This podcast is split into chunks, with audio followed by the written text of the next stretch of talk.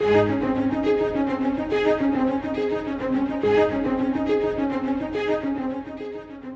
uncertain days, it is important to remember that our world is getting ready to meet God. We are all getting ready to meet Him. The King is coming. Today, we join Scott Pauley in walking through the final book of the Bible, the revelation of Jesus Christ.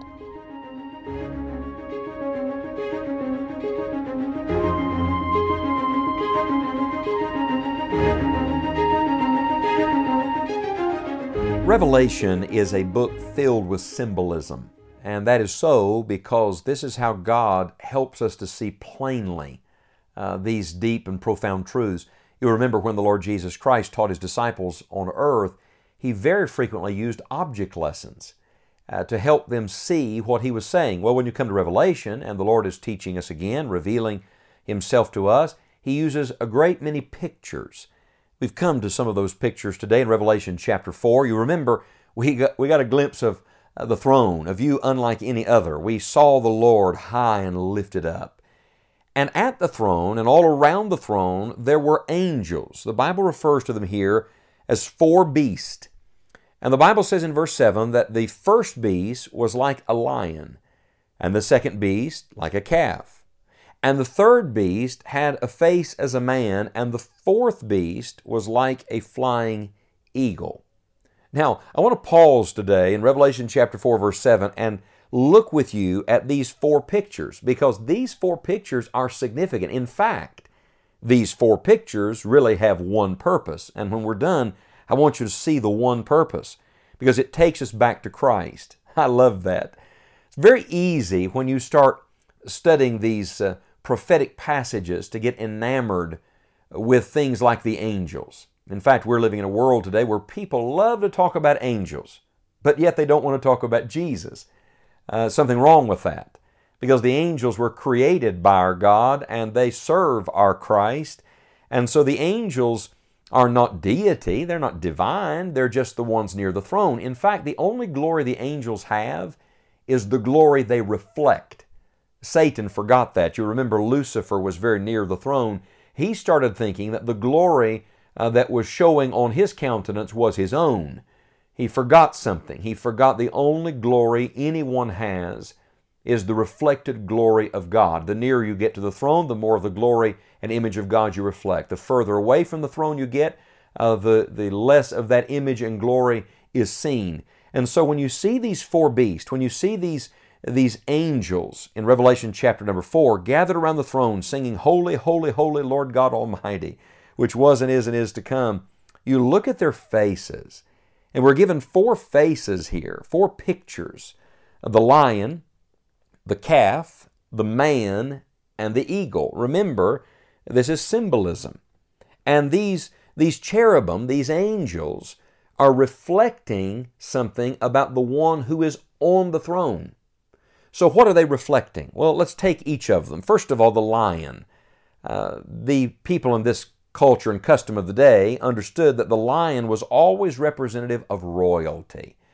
And so the idea here is kingship, his kingliness. So there's a picture of a lion. Then there's a picture of a calf, uh, an ox, uh, a, a service animal, if you will. So here we have a picture of his work. Then there's the face of a man. Well, we understand that, of course, to be humanity. And then we have the face of the eagle. And in Eastern symbolism, eagles always represented deity. They mounted up higher than all others, they soared above all others. And so there was a picture here of deity, of the divine. Now, listen to them carefully again the lion, the calf, the man, the eagle. Royalty, humility, humanity, deity. Does that sound like anything to you? We have at the beginning of our New Testament four gospel records. Uh, this is wonderful to me. Uh, the first is Matthew. What does Matthew reveal to us about our Lord Jesus Christ? It reveals him as the King. You remember the Son of David, the long awaited King of Israel, the King of the Jews. And so it is a picture of royalty. Matthew reveals him as the Lion of the tribe of Judah. What does Mark reveal him as? Well, Mark reveals him as the perfect servant, an emphasis on his hands, on his work, on the humility of the Lord Jesus Christ.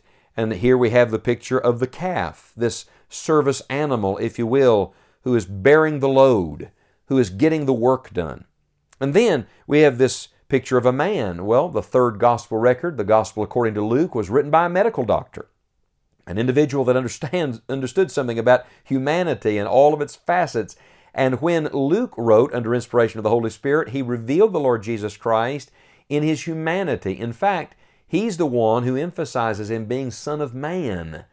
So the, the human aspect, the perfect man.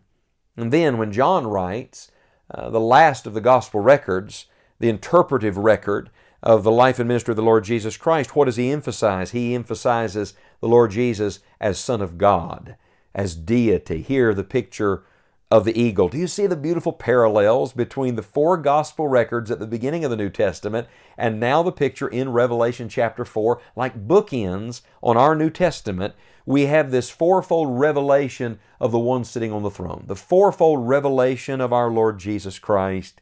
Who is He? He's the lion, He's the calf, He's the man, He's the eagle. He's not one of them, He's all of them. He is royalty. He's the King of kings and the Lord of lords. He is humility. He is the perfect servant, obedient unto death. He is the perfect humanity. He is the perfect man. And then He is all deity. He is God, the Word made flesh, dwelling among us.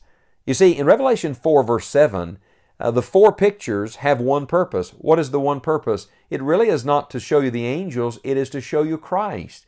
The purpose of the angels is to give glory to Jesus. In fact, throughout Revelation, every time an angel talked with John and John fell on his face to worship, an angel would say, No, no, get up, don't do that, don't worship me, worship God. Why? The angels understand what we need to understand.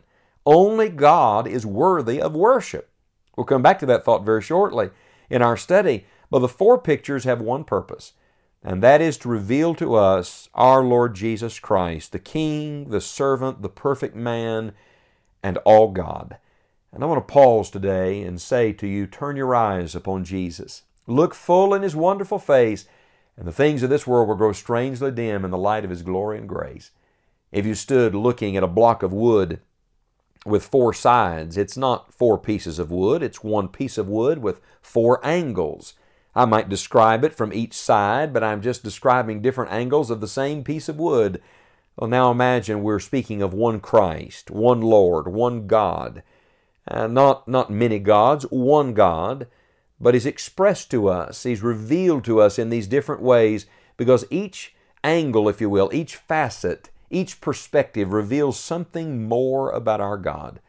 Would you rejoice today that He's the King, that the lion is ruling? Uh, would you obey and follow the pattern of the perfect servant? Would you get in the yoke with him? And would you serve the Lord God and obey God today? Uh, would you give glory to the only perfect man, the second Adam, the, the last Adam, the one who came to restore man, and rejoice that he's done just that? And then would you fall on your face and would you worship God? Would you view this flying eagle and re- remember that God is greater than all. Today, would you fulfill this one purpose? Would you join the angels? Would you draw near to the throne by faith? And would you give God glory and praise? It's not about the angels, and it's not about you, and it's not about me, and it's not about what's going on in this world. It's about our great King seated upon his throne.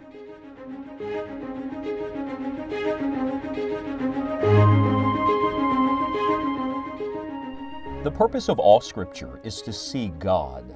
In Revelation, the curtain is pulled back, and we are reminded not to simply look at world events, but to look to Christ. We hope you will join us next time as Scott Pauley continues our study through this amazing book of the Bible. You may also join us right now for additional studies and a library of helpful resources at enjoyingthejourney.org. You will find several new features at our online home, and we trust they will be a blessing to you as you walk with God. Plan to visit us each day at enjoyingthejourney.org, and we look forward to returning to Revelation on our next broadcast. Keep your eyes on Christ and look up. The King is coming.